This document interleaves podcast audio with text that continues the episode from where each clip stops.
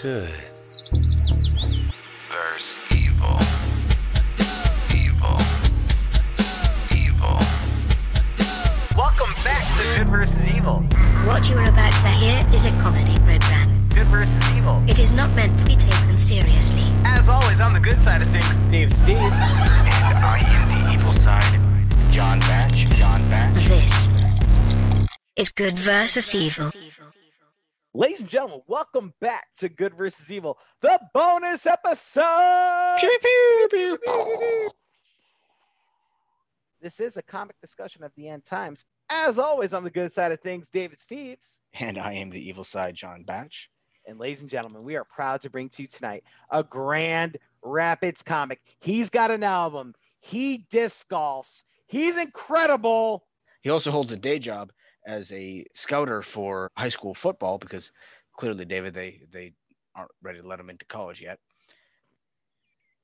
Give it up for the Grand Rapids roast battle champion, Alan True. Hey, what's up, guys? Hey, Alan, how's it man? going? Going well. Deal, good deal. Excellent, dude. Thank you so much for joining today. We appreciate it. Yeah, man, no problem. Thanks for having me.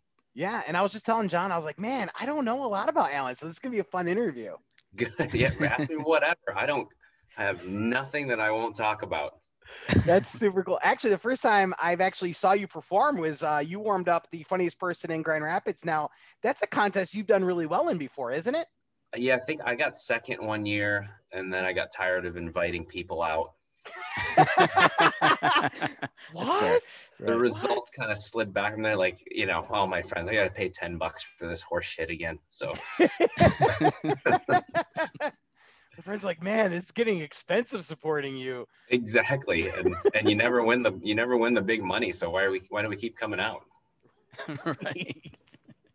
So, are you? Do you? I mean, do you enjoy competitions in that sense then, or or are they a pain in the ass for for your money? What do you? I mean, I think they're kind of a pain. Are we, are we going, is this going? by yeah, way? we just we just kind of yeah. we just kind Oh, of roll go right right into right, it. right in, go raw I with mean, it. Listen, you got to have the right perspective on these things. Like they, it's stage time. They were all good experiences for me coming up. Um, if you're trying to win them, especially one like that where it's like audience participation type vote, then I don't think you can. You know, then then that starts to become kind of a pain. But when I was early early in my career, I was like, I really want to win these things. And then the older I got, the more I was like, I just want to be on stage and this is fun. And the audiences are always good at those things because people they're bringer shows, so people are gonna have the audience packed. And so it's fun to be around the other comics and stuff, but they're not contests aren't my favorite, let's put it that way. Yeah, That's I'm fair. getting there too. I'm like, I hope I get a good clip out of this. yeah, well, actually, when I warmed up that night, it was because I screwed something up on my album and I wanted to re-record something. So I just I was like, hey, when's the next time I can get on stage there? That's great. That's awesome. So you do? I mean, I know you've you've uh, your album has not come out yet, correct? Uh, No, it's or- out. It's- It is out. yeah, it it's out. out, yeah. it is out. Yeah. Okay. See, this is why I I don't rely on David to do my research for me. Uh, what was it? What was the the name of the album again, uh, A cry for help. I don't do That's a great job of promoting it, to be Okay. honest, but uh, so so uh, first of all, I mean, how how was that experience recording an album? Was that I mean, was that um, cathartic in a sense of I, I finally got it all down on, uh, it, it, and it it's out there. uh, How was that experience? yeah, it was good. I mean, it was like I've been doing comedy for almost 10 years at that point, and I had never really wanted to put out an album. I think um, every time I was about to, I would listen to my material and go, "Ah, "You're not ready." And then it, you know, then it dawned on me like 10 years in that I'm never gonna think that my material's ready. So I might as well do this, put this down. Maybe it'll allow me to retire some of this stuff now that it's down on uh, on album. And it was almost done for myself and like for my kids to someday be able to hear what their dad did and just have like a have it on record, have a history of it more so than I was trying to do anything more than that with the album. Uh, it did end up spending a couple days number one on the iTunes chart though, so I got that screenshot that I can keep for the rest of my life. Uh, Nice. it was just. But you know, it's to be honest, it's like one of those weeks where no comedy albums are coming out, and I think number two was the essential Weird Al Yankovic, was which had been out since like 1999.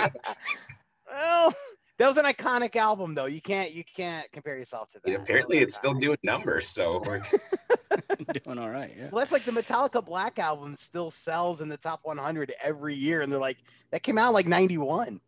every now and then I'll look on the iTunes chart and like Beatles one will be on there, and I'm like, good lord, what's going on? what was the? I mean, so what was that experience like? How did you choose the venue? How did you choose? You know, wh- where and when and, and and all of that. Dr. Grins kind of felt like the right place because that's where I came up at. Uh, it all, they also gave it to me for free, so no matter what else I Oh, say, nice. that was a that was a driving force. And they could also get the amount of people in there that I was. I mean, all my friends and family were going to come, so I didn't I didn't want to have to shut anybody out that wanted to be there. And then I didn't know anything about it, so I, Nardos Osterhart had recorded her album there uh, a couple months before me. So I leaned on her. She gave me the information for her sound guy and all that. But it was kind of like a last minute deal. Um, had to find, you know, asked a couple of great people to open. Nardos did it. Michael Bustler did it. Matt Loria emceed. Um, and those people were just people who were around on a Wednesday who I thought would do a really good job, which they did. That's awesome. Yeah, I mean, they're, they're all fan favorites out there in Grand Rapids now. Um, so John and I both got into comedy because of tragedies, um, but you seem like you live a really good life. Like, what happened? How did you get into comedy? Like, how did that get started? Yeah, so yeah, sometimes I feel bad. I hear these comic stories and I'm like, oh, I, I have kind of kind of easy. but no, so I always loved stand-up comedy. It's just something even as a kid. Um, my grandparents had HBO, and when I was over there while my parents were working, they didn't pay attention to anything that I did. So I was watching Eddie Murphy on there.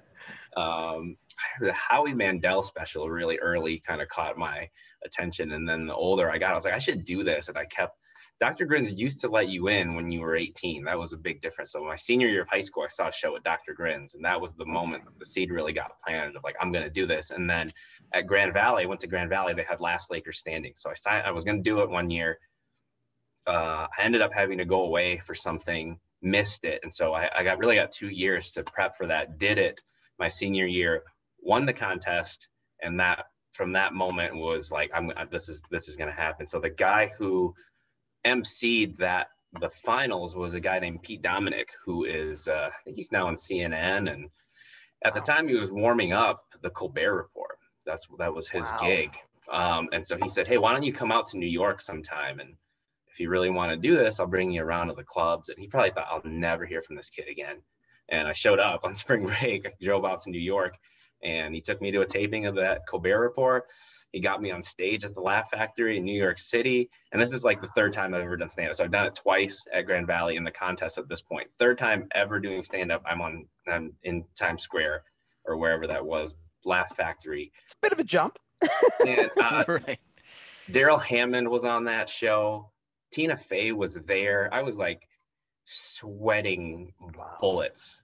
Um, doing shots before that, which I now know is a bad idea. you're like, you're like, oh my god, Tina Fey. all my jokes are inside jokes about Grand Valley at this point. so my whole material is like, hey, don't you guys hate it when you're walking across that damn bridge on campus and it's all New York City people sitting there? So And they're like, which bridge? The GW, the Throgs Neck? like, like, no, no, no, no, the ravines, man. Like, Oh, that's great. So that was yeah, no, the on- no, the only tragedy was bombing in New York City, but no other, no other real tragedy. I mean, that happened at such a young age, though. I mean, what is it like getting that experience in the Big Apple, like while you're still in college? Like, how, how did that how did that uh, create your comic voice or help mentor your comic voice?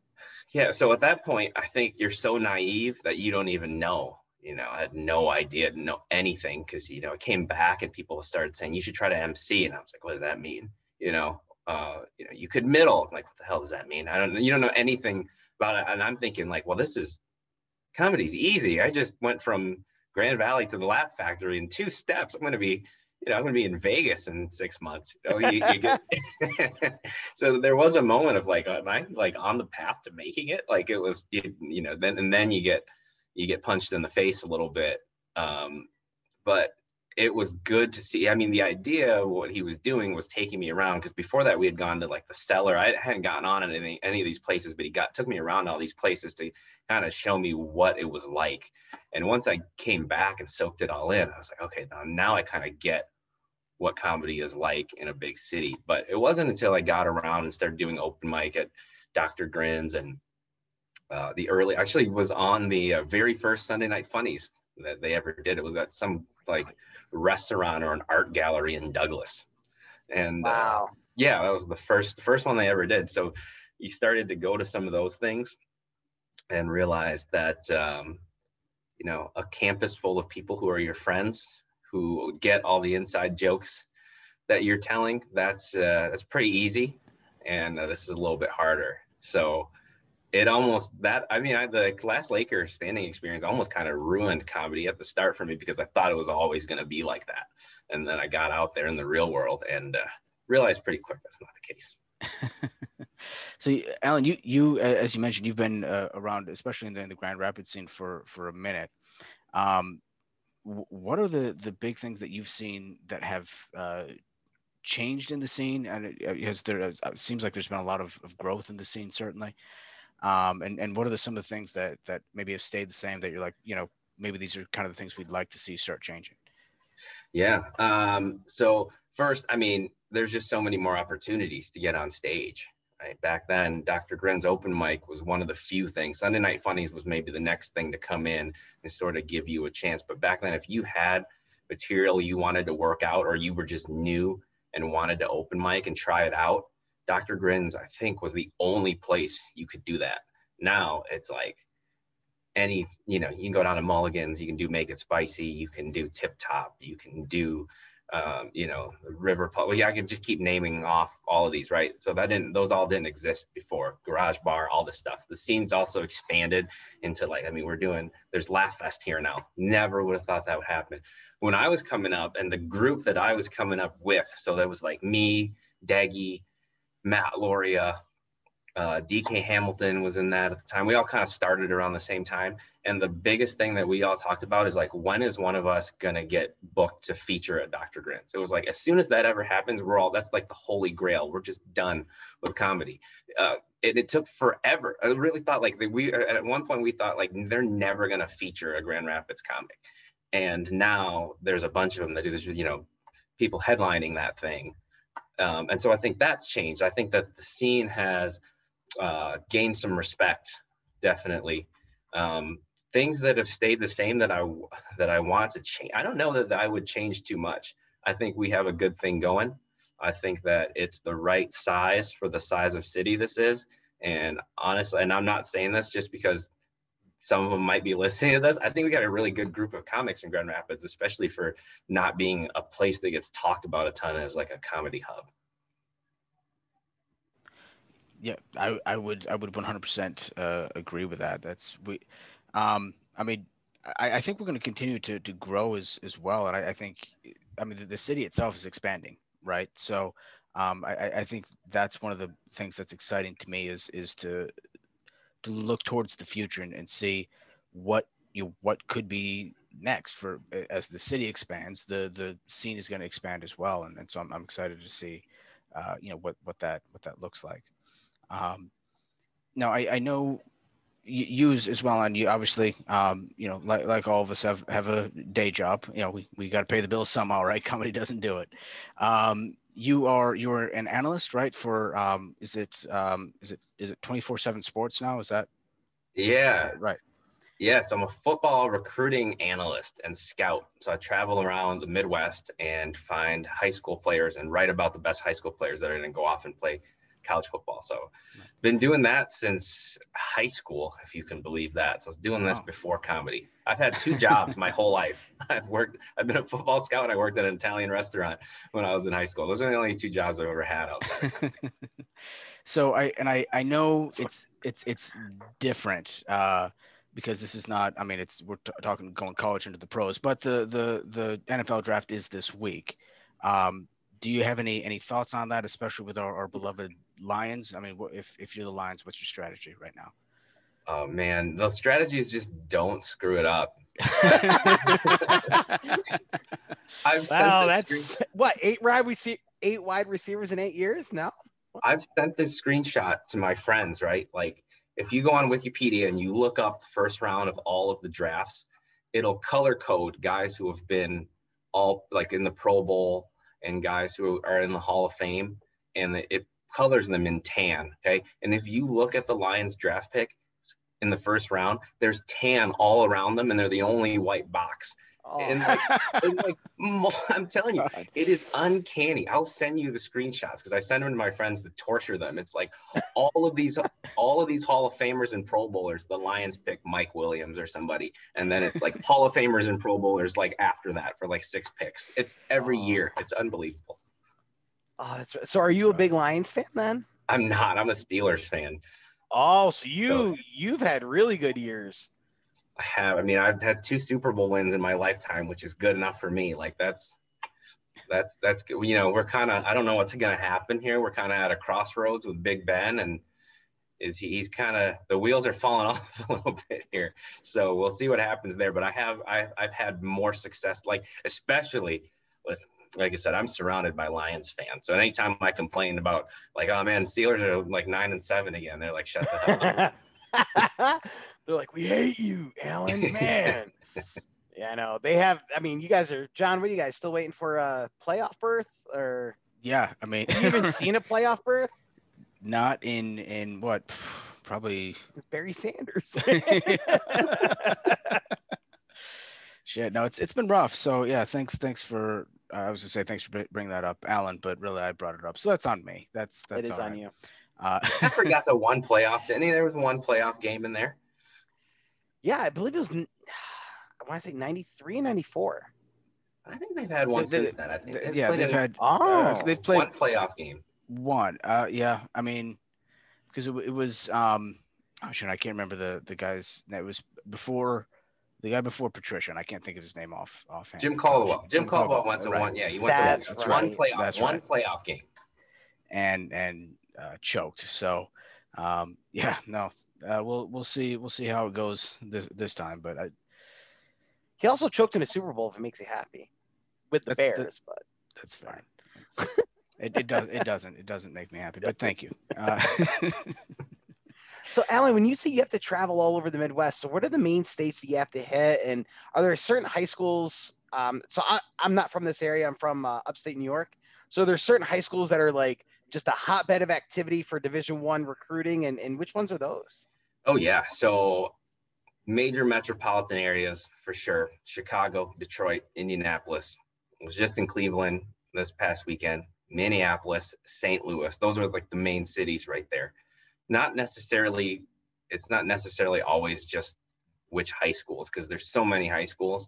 It's hard for us to go to all of them. So usually we go to camps or events where kids from. Me so I went from high school to high school to high school. I'd never get off the road. right. So there are some high schools that are be- better than others, and I'll go see them in the fall when they play in games. A lot of it is, you know, especially around West Michigan and over in Cleveland where it just was. A lot of them are the Catholic schools because they're able to kind of bring in kids from different parts. Right, public school most of the time, unless you know now there's it's a little bit different with schools of choice, but you're kind of giving the kids that you're like me when I played high school football. You're playing with your friends that you played third grade football with. It's not really the case at some of these other schools where they're bringing in kids from you know all over the county or wherever they're allowed to gerrymander their recruiting lines. I like how they give out high school scholarships. Like, uh, Yeah, there's that going on. I don't want to get anybody in trouble, but there's some of that going on. now, what positions did you play in uh, high school? I was a quarterback growing up, played a couple other positions, but yeah, I played quarterback play, back growing up. And uh, if you doubt that at all, there's a couple there's a couple clips in the Deggy draft room of me throwing the football from other other years. Oh man, that's awesome. That Yeah. probably leads into why you're so good at. Di- so I I played disc golf today, and I know you and I have commented before back and forth on disc golfing. So how did that come about? How did you get into disc golfing? And uh, is there any possibilities for you making a run deeper with disc golfing? Okay, so I played ultimate frisbee, competitive, pretty competitively in like leagues and stuff. And people were always confusing the two things.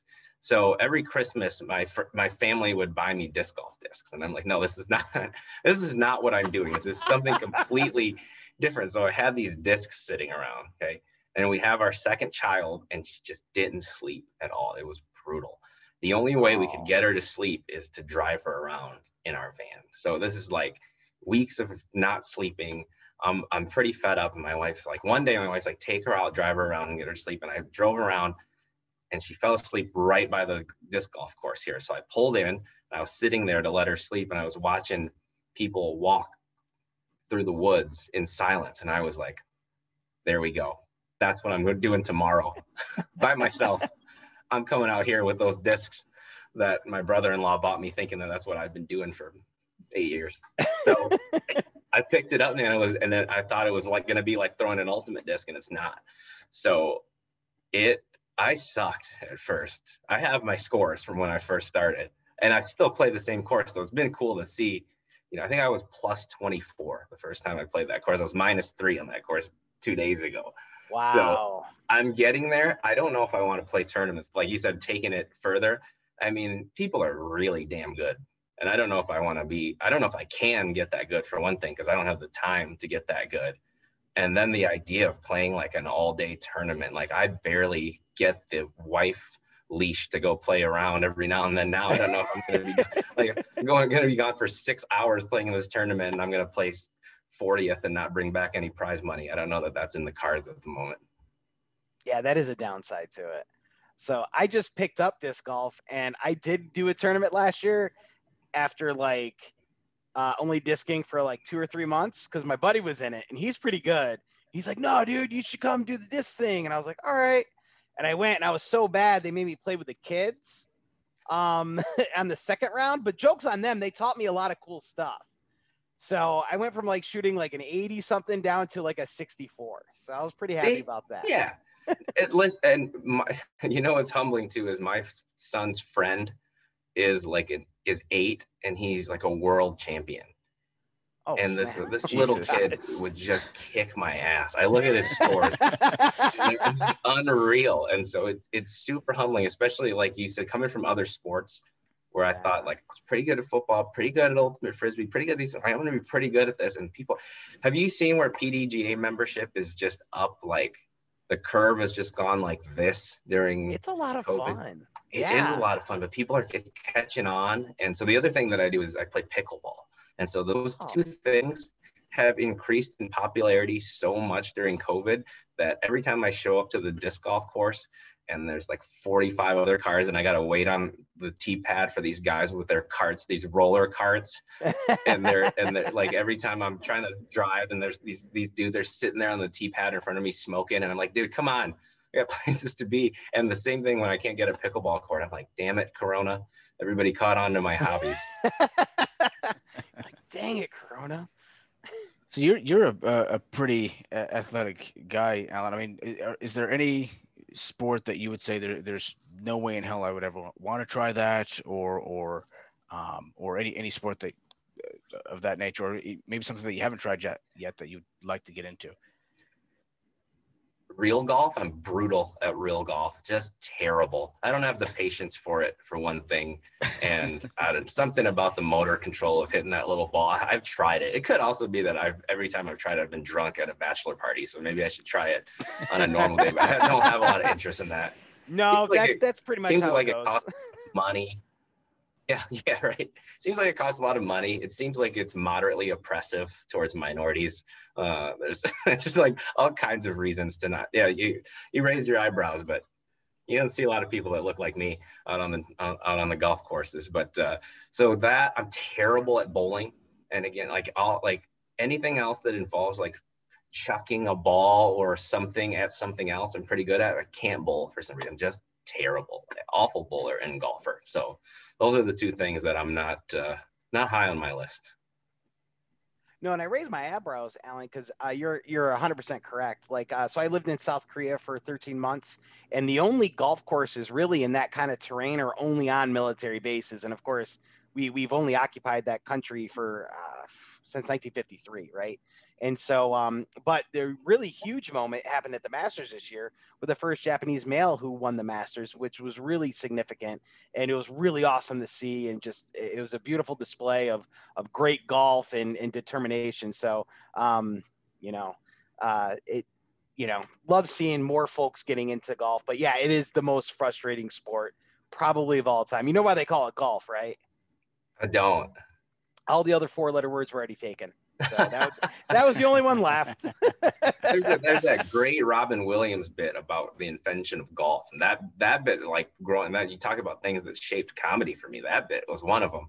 But disc golf, like disc golf, is free, right? Yeah. Yeah, there's no not this country. I don't have to get dressed up, and you know, there's I've been there's every time I go disc golfing, there's some dude sitting on a bench that offers me any type of drug I could possibly want. Right? like seriously, It's- God, that really happened. And got hey, you want some gummies? I'm like, you don't even know me. It's in the middle of a pandemic. This is like months ago. And I'm like, you want me Oh, to they smoke out of your pipe? We don't even I haven't even left my house in three weeks. I mean, honest to God, you might have convinced me to try uh, disc golf, Alan. That, I think you've that way, right? right. That's you're uh, you're you're talking my language now. I uh, the Thirteen dollar disc, and you do some mushrooms and go walk around in the woods, man. It's great. it's a good, time for everybody. Exactly. Uh, so, I mean, you, you mentioned uh, Robin Williams uh, earlier as, as well. We'll kind of talk, get back in, into comedy here a little bit, but um, you know, again, obviously one of, one of the greats and, and one of one of an influence for I think a, a lot of comics. I mean, who who were your your biggest influences growing up? I know you mentioned Howie Mandel earlier as well. Uh, Chappelle was huge for me. I think I was I was in college when Chappelle show was coming out. Before that, I had seen Killing Them Softly, um, and that was huge influence, especially what he was doing with racial commentary. That was something that I started to that, without kind of without knowing it. That's what I started to do when I when I first came up. Um, so he was a he was a big one. As I kind of developed into it. Uh, Bill Burr, for sure. Um, some of his early things had his albums. Greg Giraldo was uh, absolutely one of my favorites. And having been a guy who's been on some of the local roasts, like I watch him and it's just like, it's like watching Jordan. You know, you're playing at your YMCA and watching Jordan to warm up. Um, so Greg Giraldo was another one. Before you know prior to that like i said eddie murphy uh delirious that was probably the first comedy special that i had. Um i think i had illegally bootlegged it and uh brought it along on my high school tennis trips. We used to me and my buddies used to listen to it on the way to they still talk about it. They remember when you snuck eddie murphy into our hotel room at our tennis tournament? Like so those those are probably the ones that Oh shit. So tennis too. I mean, you. I mean, you. You do every every sport. I mean, is, that's, is there is there any any sport uh, in in particular that if if you could go pro, I guess in, in any sport, what what would it be? man it's a heck of a that's a heck of a question at this point in my life it might it might be disc golf or pickleball those are the two things that i play the most but they, i think i just saw and and listen i used to want to play in the nfl for my whole life and then you see these guys what they're like after they're done playing and i'm like oh, i don't know about that anymore you know and uh these disc golfers. I just saw Paul McBeth, who was the best disc golfer in the world. I think he signed a, he signed like a, over a million dollar contract this year. What what Dave? Do you know what the actual number was? it, I, God, it was over a million, but yeah, he's incredible. Like I watch his YouTube videos, he's incredible. He's a lot of fun to watch. No doubt. So if you can, if I could make a million dollars to play disc golf, or you'd offer me like five million dollars to go play in the NFL and have some 300 pound guy run through my chest, probably out there on the course with Paul. So it might it might be disc golf at that point. Right? That's fair. That's fair. Yeah. Although tennis players make a ton of money too, and don't have a ton of, a ton of wear and tear on their body. So I guess the question is just be a pro or like be the best pro. Because if I could be Roger Federer, I'd be that guy in a minute. He makes that guy probably makes six million dollars off of just selling his watches. I think the biggest thing is just being marketable, right? So when we comes when it comes to comedians, like there are folks that get sponsored and I mean live off those sponsorships, which is great. But how do you, Alan? And I'm wondering this because I I have kids as well, and John has kids that he doesn't know about or pays for.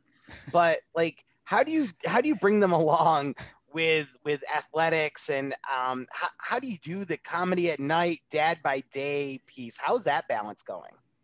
Oh man, so do a lot less comedy than ever before. And even when I had my first, he's seven now. So seven years ago, definitely took a dip in. I got more selective. Before that, it was like anything that a booker would email me. Yes, give me that. I'll drive to Brookings, South Dakota for $150. And then after that, uh, it was you know let's let's be selective about this year because I was running myself into the ground. Um, I, we this was kind of a half joke, but every year, me and my wife would say like during Laugh Fest, the week of Laugh Fest, we would like get to the brink of divorce every time because I was gone Oh no. every night. So Laugh Fest is also during daylight savings time where you go forward. So not only was I out till two in the morning, I'd come home and it would say three in the morning and I'd have a crying baby and I have to get up the next morning and do whatever the next Laugh Fest thing was. So yes, it, ch- it changes things for sure. So I've gotten more selective. Um, things that are local, things that are worth the money or just opportunities that I couldn't pass up opening for somebody or being in front of somebody that could help me. Otherwise, other than that, like I'm doing the whole like one nighter. If it's a one nighter, it better be within like three hours of here, or I'm probably not doing it. And that's not Wow. anything against those gigs, just life lifestyle, right? So bringing them along in sports. It's funny that you say that because I'm coaching my son in soccer right now, and I don't know jack about soccer. I got talked into doing it by my neighbor who played college soccer. He's like, "Come help me coach. You can get the fee waived if you coach." And I'm like, "Okay." I said, "I don't know the first thing. I don't know the first thing about soccer." And he says, "I know all. I played college soccer. You just help me keep the kids in line, keep them motivated, or whatever."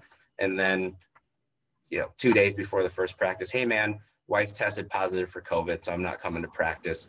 Guess Oh, you got to no. run this. So I go to practice. The ball, we're, we're scrimmaging. The ball rolls out of bounds, and I literally don't know. I'm like, I don't know what happens now. Do you kick this in? Do you throw it in? Do you put it on? I have no idea what happens. I go home and Google like all the rules of soccer. So I've changed. It's funny because if you had talked to 17 year old Alan, and he would be like, my son's playing football. He's going to be the best damn kid out there. I'm going to run him. You know, he's going to run 40s in our backyard every day. and uh, now I'm like, I can't believe that I ever thought that. I'm like, I'm just happy he's doing something. Just do something. Just get get your energy out. Make some friends. I really don't care like what like how good he is. I just hope he. I just am glad he's playing. Absolutely. It's so funny that you mentioned that. So I was also a soccer coach and I I hate soccer. I think it's the worst sport that's ever been created. And uh, luckily though, my daughter, my oldest daughter was was in soccer with a uh, coach who uh, played soccer at Western Michigan University. So I would sit there with a notepad and I would draw out the drills that she was having the kids do, and I would mimic those drills. And finally, she came up. She was like, "What are you doing with your notepad?" I'm like, "Oh, I'm just copying all this because I have to coach my youngest daughter, and I don't know." She's like, "I'll email them to you. like it's fine." Yeah, they're all on YouTube. man. they really are. Was like, "I hate I, so the only thing I know about soccer, knew about soccer was like Brazil is really good, right? So I Googled like Brazilian youth team. Like, what are they doing over there? And I watched this training video, and these kids are unbelievable. I was like, these kids are five, and they're like doing these unbelievable dribbling drills. I was like, okay, maybe we're just gonna, I'm just gonna run them the whole first practice. That's what we're gonna do. We're gonna be really in shape. Sprints. Mr. Alan doesn't know. Coach Alan doesn't know the rules, so we're just gonna run for an hour. right. Can you guys do that? Yeah. Okay. Uh, um, uh, well, Dave now is, is trying to get his his daughters uh, into into fighting. He's working with his his neighbor who's uh, an MMA uh, uh, veteran. Um, is, is that something you would ever uh, uh, get your kids into, or or or is that not something that you want them doing, like MMA? So I'm a type of- huge, I'm a huge boxing fan, and I watch MMA. nice. And I've tried boxing a little bit here and there. Like I went to a boxing gym for exercise and then wound up like sparring a little bit and quickly realized like this might be a bad idea. Uh, I mean, you go, you don't even get like I never really got hit that hard, but you go home and I'm like, I'm a little dizzy from this. I can only imagine what it would be like to get punched by somebody, not not the accountant that I'm sparring over here. Like I can only imagine what that would be like.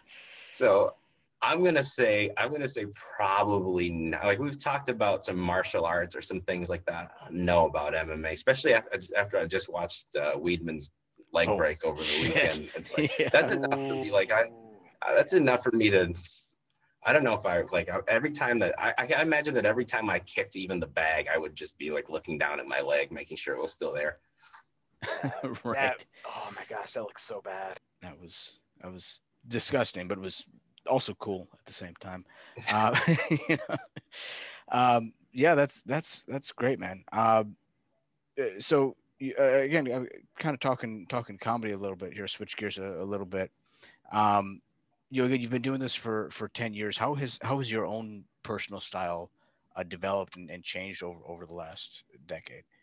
Yeah. Well, for one thing, I would like to think I'm less hacky. Like when you start, it's just like it's like the whole act is about you know sex or me being Asian, and then after a while, I'm like I, I used to have a I had to institute a rule of like okay, out of your out of your 10 minutes, like I had a 50% rule. 50% or less of the act has to be a punchline about you being Asian. It can't be 100%, right? Like it's such an easy deal. So eventually I had to put limits on myself of like, okay, don't you can't go overboard with this. And so over the years, I'd like to think that I've developed that way. So it's become more family oriented for sure. It's about what's going on in my world with kids and my wife and all that sort of thing. Um, I think I've gotten better at performing. I wasn't I wasn't like a very good performer when I started. I could write. I felt like I was a good writer, but I couldn't perform for shit. And like I just didn't have I, I just thought like what I'm writing is funny, so I don't need to do anything more than just say this. I always felt like you get the thought in your head that if I'm really acting this out, or I think I it was it was around that period where Dane Cook started getting a bunch of hate, right, for being like way over the top, and they would say like oh, he's kind of a douchebag and he's way too like hyper. It's high energy. He's acting things out, and people sort of like rebelled against that style of comedy. And so I went the opposite, like, well, I don't want to be viewed like that. I'm going to go super low key. And it was having, I had to kind of find a middle ground because I wa- would watch myself on video and go like, oh, I'm actually pretty boring. I need to, need to pick this up. That's that's great.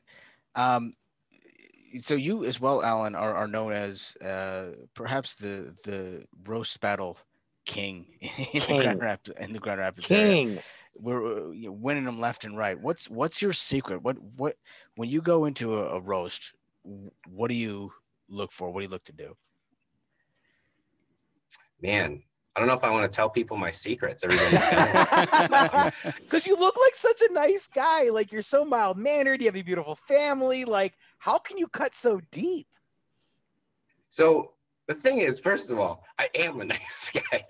Uh, somebody said that to me recently. I was at some show and I did an act, and they were like, "Oh, I've never seen your act before. Like, you, you got a good act. I've seen you at the roast battles. I just thought you were a giant asshole." And I'm like, "Wait, what?" And Mike Logan said that to me. Goes, "People ask, people ask." Mike said, "Like, people ask me all the time, is Alan a nice guy?" And he's like, "I'm just the nicest guy. I brought Mike Mike a Ghostbusters car for for nothing earlier this year." And so he says people always ask him that, and I'm like, "Damn, like that kind of hurts, you know?" Like, but uh, so I think that the thing from watching Geraldo and those guys, like the great roasters, the thing that they do is like it's not just it can't just be like a attack on the person. It's still got to be a well crafted bit.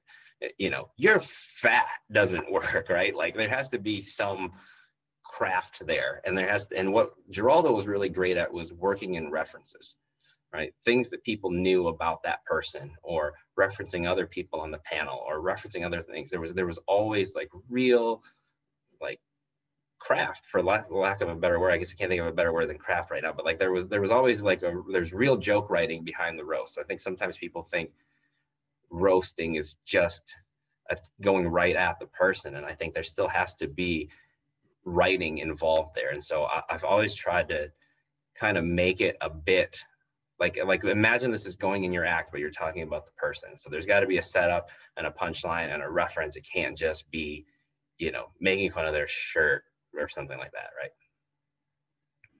Right. Absolutely. That's perfect advice. I haven't done any roast battles, but that's uh, one thing I want to get into. I got to roast a Grand Rapids comedian, and I thought that was that was a it's a great opportunity to write differently because I come across as a cleaner comic, and I know I, I've seen you perform, and you do come across as a cleaner comic as well. So does that? Do you think that gives you an advantage in those roast battles? yeah maybe I, I yeah i think there was one there was one roast battle where i don't know that i i don't think i cussed you know i said some said some some pretty mean things but you know i don't think it has to be super over the top offensive either. So it can be um it can be a funny joke without I, I think sometimes that that has have seen that happen in the roast battles where people get too mean or it goes too extreme and you kind of lose the audience that way so um or you actually like i never actually want the person to feel bad is the thing right? I want them to be able to laugh at it and go like that was you got me right? Like those are the best ones about me that people have said is when i'm like ha, now that's okay you got me on that. You're definitely right about that. You know i am like that. So that those so I, yeah i've never tried to i don't i don't know that it's an advantage but i definitely don't try to write to be like dirty or super offensive in those things That's a really unique perspective. I love the way you attack that. like I had to go. I've had to go against Chad Schultz three times. Right, right. Chad's an awesome dude, and He's like, such a good dude. times- It's a great dude. yeah, I'm like, oh man. Every time I would draw him, I was like, God, I gotta squash this guy again. Damn it all! and this, this is funny because I felt so bad uh, about what I said about him in the first roast that he did some fundraiser for the National Federation of the Blind. I told my wife, like, I'm about to give this guy a bunch of money. I gave him a bunch. I donated a bunch of money because I felt so shitty after the roast battle. Um, so he was super appreciative, of course. And then so I'm like, okay, that's the end of it. Never have to do that again. Next roast, I draw Chad. I'm like, damn it. Yeah. All right. I, so I, I got to know, Alan. This is this is maybe kind of a, a two-parter, but I, I want to know number one, what's the best roast joke that you've ever written or, or done, and number two, what's the best roast joke that anyone's ever done about you, uh, in your opinion? Okay, so I can definitely think of the best one written about me. Johanna Madranda in the Laugh Fest final said, uh, Do you ever get tired of being mistaken for that bitch that broke up the Beatles? That's that's a good one. That's yeah. So here's another roast battle strategy. Before I roast battle, I think about all of the things that I think they're going to say about me. And I write rebuttals for all of them. nice. So there's nothing that anybody can say that I am not ready for. An instant, and it'll sound like it's off the cuff because I know the things they're going to attack about me. That one, I had no response for. I was pretty ready to lose. The one I'm I'm going to lose this, Oh, and great. so that one went then went into a playoff. It was so it was tight, and so we had one joke. We had a one joke off, like a one joke extra. Yeah. Yeah. That was uh that was and she wasn't ready, so she didn't have another joke. I didn't have another joke either, but she she went first and didn't have another joke. And then so then this joke is probably uh, this is potentially the best one that I came up with because this is this was off the cuff. So I just said like, hey, you know, Johanna's um, this roast battle for her was a lot like Hillary Clinton's campaign because it sort of peaked in the middle, petered out towards the end, and she's about to lose to somebody with small hands. That's good. nice. So that one there was uh yeah there's there's been a couple oh kyra williams and i love kyra too. She or, and i always say her name wrong. I think it's i think it's Kara. Kara, yeah. kara. Kara williams. I know i screwed it up in the laugh fest intro too. She said um she had a good one. She said she said uh alan has a like a cute family such an adorable family. I would want a family like that except it would force me to do the one thing that i would never do fucking asian guy. Wow. which is a great Yeah. which is a great joke right so my rebuttal to that, and I was ready for this. I was like, I know this is going to come up at some point in the night. So my rebuttal was, uh, we don't want to have anything to do with you either. In fact, our people built the railroads, and we still wouldn't run the train on you. Oh my god! That's solid. Oh my god. Yeah, so Alan, that's but you're such a nice guy. but the thing is though i like maybe this is like the era that we grew up in right? People were breaking each other's balls all the time. Like i grew up playing sports like back of the bus. It was like survival method for me right? Locker room all that stuff. So i've never and my buddies still do it to me all the time. So i never really viewed it as like we're being mean. I'm like we're just kind of breaking each other's balls and then we're going gonna, gonna hang out after this. And then i realized after a few roast battles that oh like people actually think i'm super mean. So, so I'm Aw, just if I man. if any of them are watching this, I have nothing against any of you. Please invite me on your podcasts uh, and your open mics. I'd love to do them. Great. That's awesome. Uh, so, uh, what what what does um, what does your your uh, comedy career look like from from here, Alan? I obviously been been doing it for ten years. Um, what what's your your next step? What's your your ultimate goal with it? Yeah, I think everybody wants to. Um, everybody's got big hopes and dreams, right? My uh, immediate like bucket list item is just to do stand up on on TV in some capacity. I'd love to get on like a late night show. That's like the ultimate Yeah. hail mary. You know, if if it can happen, I'm pretty happy. Like my kids are going to be in school next year, and I'm going to be able to get back on the road and start getting around, start touring again, start writing stuff for now. Now that the album's out, get rid of that hopefully and get into a new 45 to an hour here. So just want to get that out there and I'm I'm happy in my day job, happy with my family, happy with my comedy career. So now it's just get out there and hope something crazy happens. Right person sees me, who knows what happens. But if that doesn't happen and I'm still just touring around the Midwest and I'm I'm still, you know, doing one nighters in Wisconsin in 10 years, I'll probably be pretty happy with that as long as I'm still keeping the day job. Right. So at that point, now it's just like I said, hope hope to catch lightning lightning in a bottle and get lucky and be seen. You know, I've done a couple of auditions here and there. I'd auditioned for like N- NBC Stand Up for Diversity and some of those things. Um, hasn't gone my way, but just you know keep doing some things like that and see if it see if it works out. That's incredible. I'm I love that you brought up your writing style. So do you write on stage? Do you write at like how does that work? Um, I'm pretty choreographed and so is John, but I've seen people write while they're on stage and I think that's incredible. Are you a mixture of both or what's your style? Yeah, I've tried to sit down and write things, right? And I don't know that I've ever a bit has ever actually made it into my act that I sat down, opened up Word, and started writing things. I, I don't, I can't do it that way for some reason. It's always things that pop in my head. A lot of the time while I'm driving, or I'm in the shower, or just it's places where I have my brain back to myself. Like you know this from having kids. Like uh, somewhere where my brain it belongs to only me at that point Yes. and I type them in my phone. That's my I have a note file of all of the things that I come up with and I write the topic out and then I just start kind of I have to kind of perform it in my head.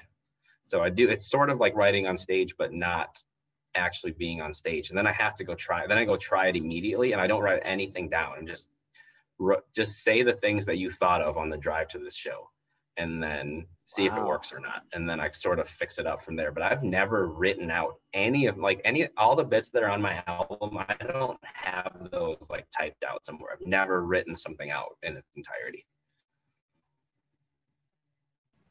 That's incredible. That's such I a have, like, a it's list. such I a have, like, gutsy a- move. yeah i have like a topics list Wow. That's i don't even know that it, i it, i can like take saying it that it's gutsy because i don't know how to do it any other way like that's just what works for me i'm probably missing things by like not writing them out and then reading them and you know revising them and doing all the things that they tell you to do when you're in school and they're teaching you how to write but i can't i can't do it that way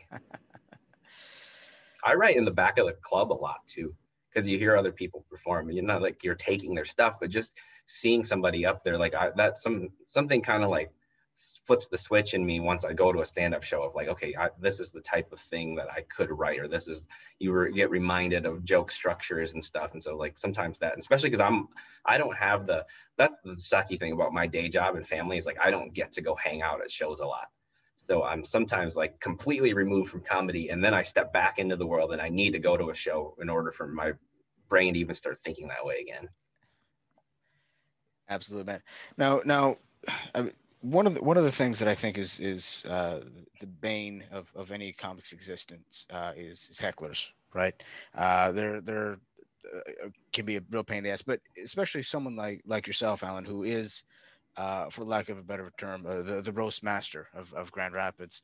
Um, wh- what is that experience like? I want to know the the best heckler experience that you've ever had, where you just kind of totally owned somebody and, and, and owned the room. So I used to be scared to death of hecklers when I started. I think everybody probably is to an extent, right? I wasn't ready for it at that point, and I hadn't uh, developed the roasting stuff yet. So I was I was just this like very nice college kid who didn't want to have to deal with it, right? And the, it's the worst when you let a heckler win. So that was what I was scared of. Is like if somebody says something and I'm not ready, I'm gonna let this person win, and it's gonna ruin the show. Um, and then I did a show at it was in Pentwater, this basement Pentwater uh, pub, which is actually Village Pub in Pentwater, which is actually a really good show.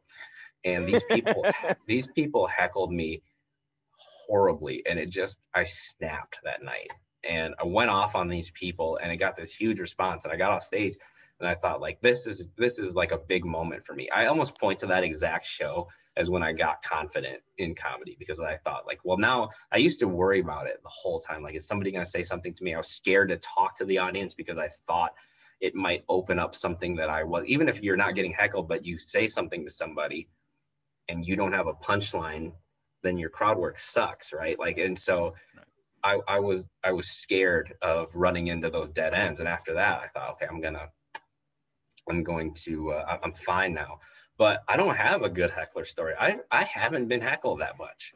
Like I don't know what it is. May I, I don't have no idea. People uh, people ask They me these you. all the time. I don't. Yeah, I guess. I think the biggest thing is to start strong. I think if people like smell blood in the water, like Right. that was something I learned super early. Is that because I had a couple of good jokes. I had like five good people. They're asking me. I was when I first started featuring. I had like ten minutes of good jokes and twenty minutes of filler. But the smart thing that I did was I put a really good five at the front and a really good five at the end. So you start well. People don't. People are like, okay, this guy's funny. I need to listen to him. And then you end on something funny. They re- they leave on that. They remember that. And so I think starting strong has been huge because it also lets people for one it lets people know they should listen to you and not interrupt the show and two you it kind of makes you feel like confident and i think you project that a little bit so you know people talk during the show there's been little things here and there but no real bad heckler stories That's awesome. I love that. That's public speaking 101, right? They're going to remember 90% of the first thing you said and the last thing you said. So I love that joke structure that, that you came up with. And um, I do have to ask you so you, you did mention that you do a lot of life stories, especially with your wife and your kids. My ex wife's not a huge fan of the jokes I put her in, uh, but your wife's okay with it. my wife is awesome about it to be honest with you yeah she and she met me when i was already starting to do comedy one of the first times that and i don't even know that we had really been dating yet but there was a it was when it, things were just starting one of the first times she ever saw me on stage was at the roast of stu mcallister we roasted stu Oh God. like this is not well we've been married for almost 10 years so this has to be like 12 years ago it was the first roast i think they had done at dr grins and on me at that. And then I had done stand up, you know, she had seen me do stand up. Actually, this is a funny story. The second last Laker standing, when I won it, the second uh, part of that, she was there for a journalism class and wrote, um, wrote an article for the class about that I'm in and said that my act was so like racially and sexually motivated that she wasn't even sure if she should be laughing at it. Oh my gosh. we have that article. She wrote that. We didn't meet for another probably three years after that. We have the article. It in the house. That's incredible. What changed your mind? I mean, Mm. obviously you're amazing. We get it. But what changed your mind? How do you come back from that? I think what changed her mind is that she didn't realize it was the same guy until it was too late. She's like, wait till you see this article about this idiot that I wrote about a bunch of years back, and you're like, "Mm, um, so she she's like she's actually a a funny person herself who has helped like write a couple of punchlines and tags for me. I only know that because she reminds me every damn time I tell those jokes. Um, but I run them by her. She's also, you know, she used to travel around. Uh, I went around with Floyd J. Phillips a lot. Um, rest in Oh, peace, okay. Floyd. He, Yeah. I traveled a ton with him, and she used to go on the road trips with us. So she would go city to city and watch all this comedy to the point where she, I think, kind of got developed a sense of like what was working for me and what wouldn't. So every time I still, when I write a new bit now, like today, I said, like, I just wrote this. What do you think of it? And she'll go, she'll give me the whole yay or nay or the Needs work. Yeah, yeah. That's awesome to have a partner in crime like that, though. she's kind of a brutal critic, but yeah, I, I kind of uh it's better it's better than having somebody who doesn't who doesn't care or Oh, who would sure. say like I can't imagine I don't know that I could be married to somebody who would say like you can't that joke's really funny but it's about me so it can't go in the act. I, I don't think that that would I don't know that that would fly because you know that like it's hard to write good bits. So when I write one about, about her, if she was ever like, you can't use that, I'm like, no, I need these. I need the time here. you don't understand. I need this. John, we probably Uh, got room for one more question, or we can run into socials. I What was do say, you I think we're, we're running up against the hour here. Uh, but uh, Alan, first of all, again, thank you so much for for joining us. It's been an absolute pleasure having you here. I learned a lot tonight and uh, very entertaining as, as always. Um, before we get the hell out of here, do you want to tell people uh, where they can find you on social media? Uh, obviously, plug your album if you got anything coming up. Yeah, so uh, Alan True on Facebook, if you want to go there.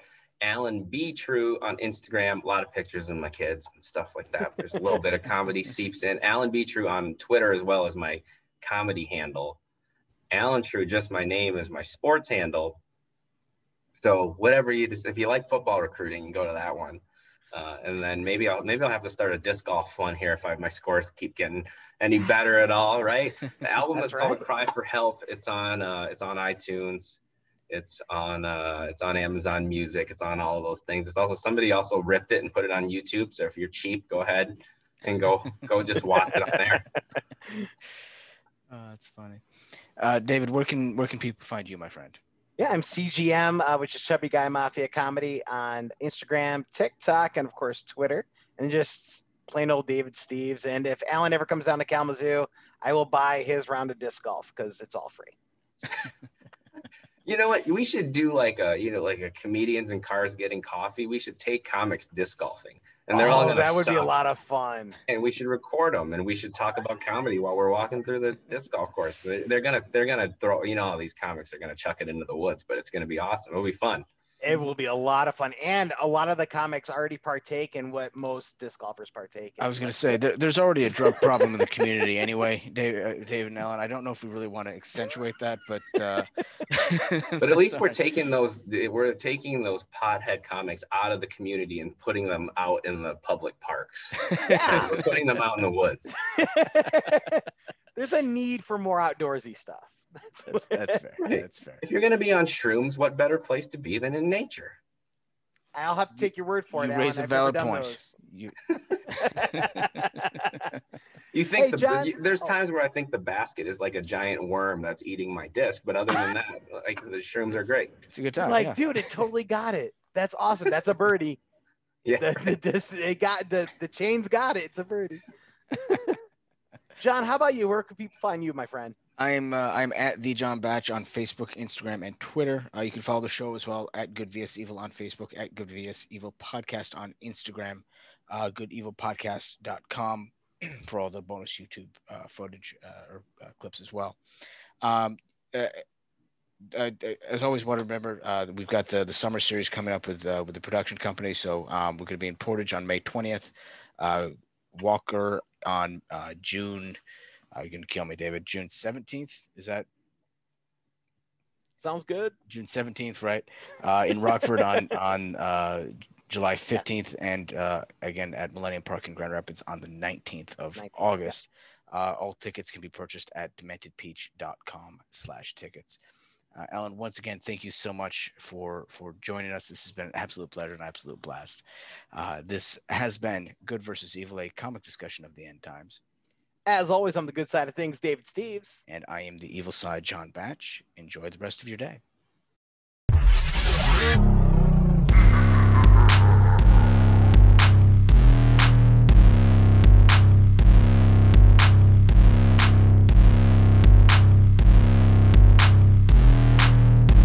This is Good versus Evil.